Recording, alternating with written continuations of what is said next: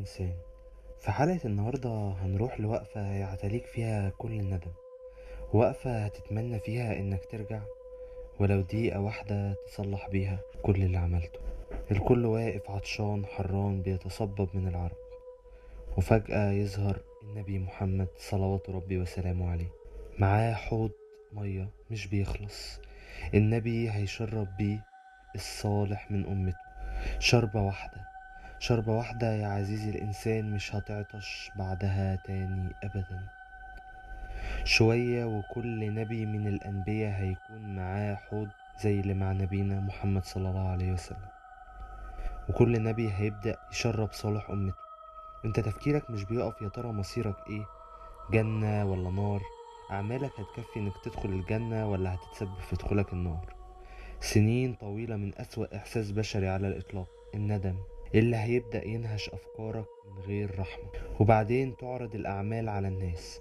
كل حاجة انت عملتها تتعرض عليك. فهتبدأ في التعذر. هتلاقي إيدك تشهد عليك إنك عملت ده وده ورجلك تشهد عليك إنك عملت كذا وكذا. يوم تشهد عليهم ألسنتهم وأيديهم وأرجلهم بما كانوا يعملون. حتى جسمك اللي انت ممكن تكون بتثق فيه أكتر من أي شيء وقتها مش هيطوعك جسمك هيبقى قدام صنعه يا عزيزي الإنسان. انت في مواجهة الحقيقة المطلقة. حقيقة مش بتخضع لتبريرات علماء النفس ولا المصلحين الاجتماعيين. وقالوا لجلودهم لم شهدتم علينا؟ قالوا أنطقنا الله الذي أنطق كل شيء وهو خلقكم وهو خلقكم أول مرة وإليه ترجعون. وبعدين ترجع تاني مستني. مستني وجسمك كله بيترعش بيترعش من الندم هتتمنى والتمني مباد. وفجأة وبعد انتظار طويل السماء بالأعالي هتضلم هتضلم وكأن غيمة كبيرة ظهرت من العدم. الغيمة دي هتفضل تقرب فوق دماغنا واحد واحد وفجأة هتتساقط منها كتب زي المطر. الكتب هتتساقط على الرؤوس مرة واحدة وكل واحد فينا هيمسك كتاب لا إراديا. اللي هيمسك كتابه باليمين هيكون من أهل اليمين ومصيره الجنة واللي هيمسك كتابه بالشمال مصيره النار. وعايزك تتخيل اللحظات اللي بيقع فيها الكتب. دي من السماء بالبطيء وانت مستني التقاطك ليه؟ يمين أو شمال؟ قلبك أكيد هيترعش من المصير. مصير حتمي مفيش فرار منه. الكتاب ده هيكون عليه اسمك وجواه كل أفعالك وكلامك. كل كذبة كذبتها وكل حاجة عملتها. كل حاجة عملتها وكنت بتجاهد إنك تداريها عن اللي حواليك. كل ذرة عملتها أو قلتها متسجلة عليك وكل حاجة ممكن تنكرها أو تذكرها مكتوبة وتبدأ تقرأ اللي أنت عملته. وما تقلقش معاك الوقت الكافي والطاقة الكافية إنك تقرأ كل كلمة وكل حرف وتعيد عليهم مرة واتنين وتلاتة. هيكون عندك الشغف لده صدقني. الشغف في إنك تلاقي غلطة. انك تلاقي حاجة تخفف من جبل سيئاتك. يلي دلوقتي بتقول الكتاب ده كبير وازاي هخلصه؟ هتقرأ الكتاب ده بحذافيره. فجأة هتحس بإن كان قدامك كل حاجة. كل قاعدة قرآنية اتقالت لك من بر الوالدين والصلاة والزكاة والصوم. كل حاجة كانت لمصلحتك انت. فأما من أوتي كتابه بيمينه فيقول هاؤم اقرءوا كتابيه. إني ظننت أني ملاق حسابيه. فهو في عيشة راضية في جنة عالية. قطوفها دانية كلوا واشربوا هنيئا بما أسلفتم في الأيام الخالية.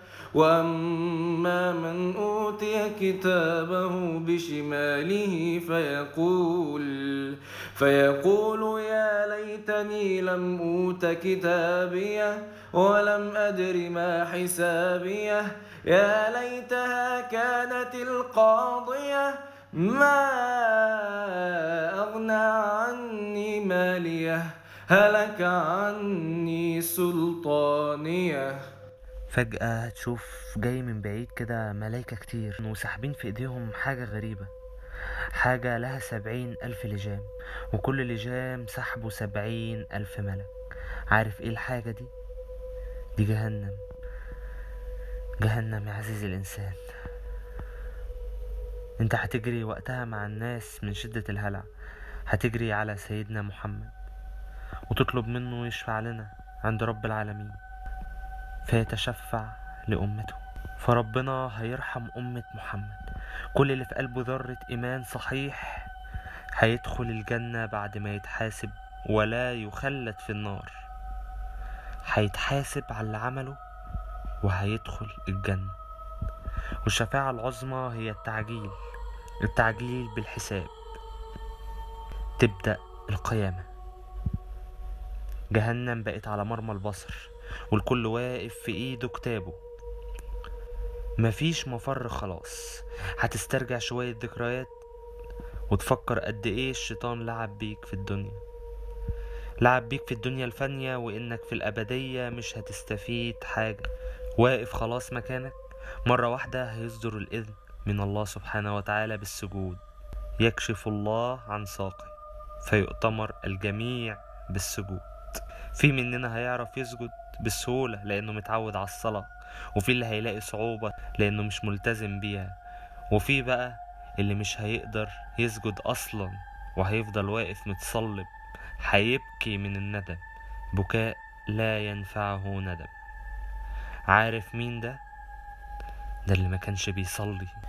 هيفتكر كل مرة سمع فيها الأذان وما قامش من مكانه. قد إيه الإنسان ده مقصر في حق نفسه؟ يوم يكشف عن ساق ويدعون إلى السجود فلا يستطيعون. خاشعة أبصارهم ترهقهم ذلة وقد كانوا يدعون إلى السجود وهم سالمون.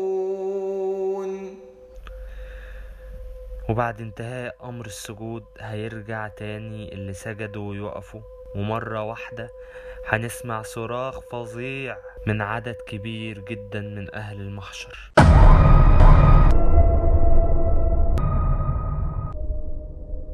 دي الناس اللي فجأة هيصيبها العمى ودول هم الناس اللي كانت بتسمع الأذان ومش بتقوم للصلاة وبعدها يبدأ الحساب. قلبك هيتهز وببطء الأحداث هيقتلك من جوه. خوف. انت مرعوب. وصدقني أنا هكون زيك. كل ذنب أنا عملته دلوقتي بيطاردني. بحاول أتطهر منه وبحاول أرجع زي ما كنت. بحاول أرجع. بس كل شخص في دوره هيدخل ومعاه كتابه. وقدام كل البشر الحساب. يعني اللي انت خبيته عن حد في يوم هيتكشف قدامه ومش أي يوم لأ ده يوم القيامة. هتشوف حساب شخص ورا التاني وانت واقف مستني دورك كل ذرة وكل شعرة فيك مهزوزة من هول المنظر المهيب.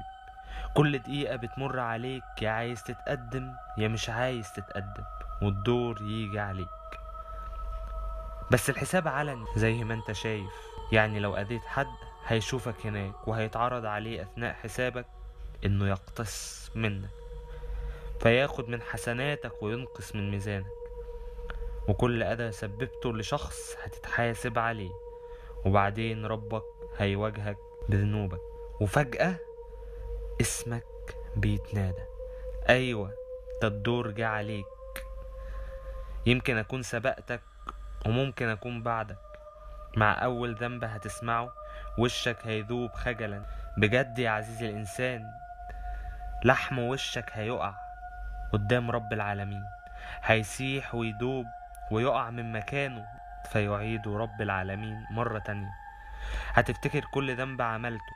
في حاجات عملتها في الخفاء بستر ربنا ما اتكشفتش. ودلوقتي تخيل إيه اللي هيحصل؟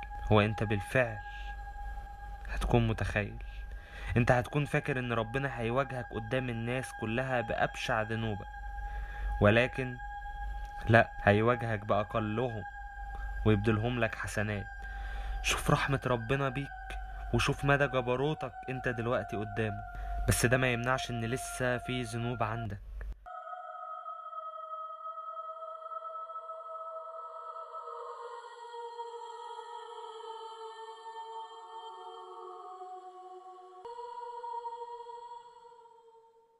ولما ينتهي الحساب يبدأ البشر في التوزيع تحت الألوية. كل يحشر مع من معه. فالكفار هيحشروا مع بعض إلى جهنم بعد انتهاء الحساب.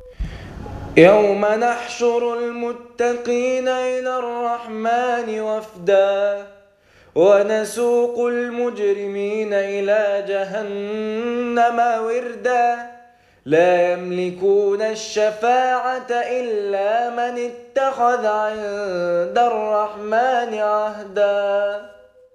بس في ألوية كده هنروح عليها؟ يعني سيدنا محمد صلى الله عليه وسلم هيحمل لواء وكل الأنبياء كل واحد فيهم معاه لواء وأقوامهم هتمشي وراه. فاللهم اجعلنا من أمة محمد. هتمشي ورا سيدنا محمد في طريق. الطريق ده فيه ناس مننا معاهم نور كل نور على قدر الأعمال والأفعال.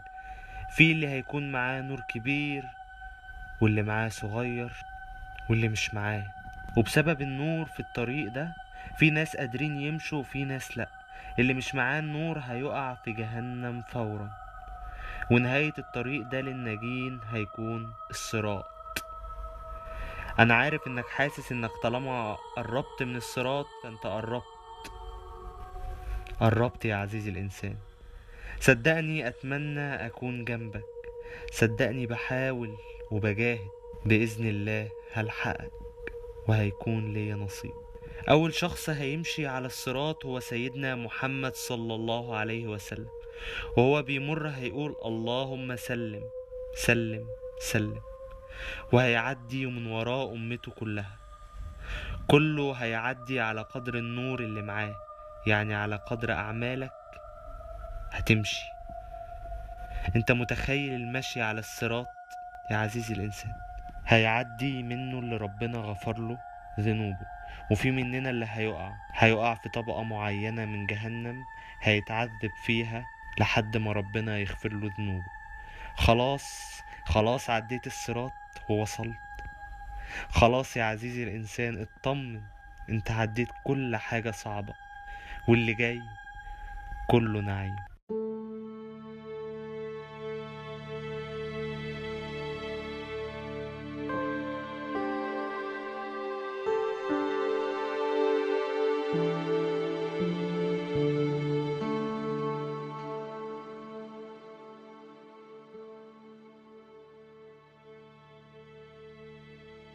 اللي عايز أقوله لك يا مستمع النهارده في ختام حلقتنا اعمل للحظة دي اعمل للوقفة دي اعمل علشان ما تجيش تندم بعد كده. حياتك كلها متعلقة باليوم ده. انت عايش علشان اليوم ده. انت مش عايش علشان آه، حلم علشان منصب علشان جاه علشان سلطان. انت مش عايش علشان ده. مش عايش عشان فلوس. مش عايش علشان قوة مش عايش علشان كل ده انت عايش علشان اليوم ده. انت في اختبار يا مستمعي وده يوم الحساب. اعمل كل حاجة عشانه كل حاجة بتعملها في حياتك علشان ربنا وعلشان وقفتك قدامه في اليوم ده. ندمك دلوقتي ليه قيمة؟ ندمك دلوقتي يقدر يرجعك عن الغلط اللي انت بتعمله. بس ندمك وقتها وقت وقفتك في اليوم ده مش هيبقى ليه أي قيمة.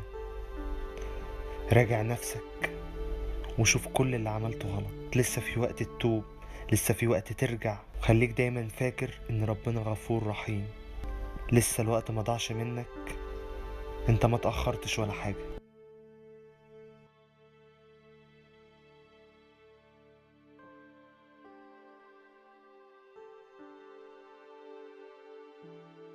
وفي النهاية أحب أوجه شكر خاص لكاتب السكريبت الأستاذ مصطفى محمود مدقق الحقائق الدكتور نور الدين التمامي صاحب الصوت الجميل القارئ فارس شرابية هندسة صوتية إضافة مؤثرات تصميم جرافيكي مقدمكم محمد أبو العينين ودمتم بسطاء على طول.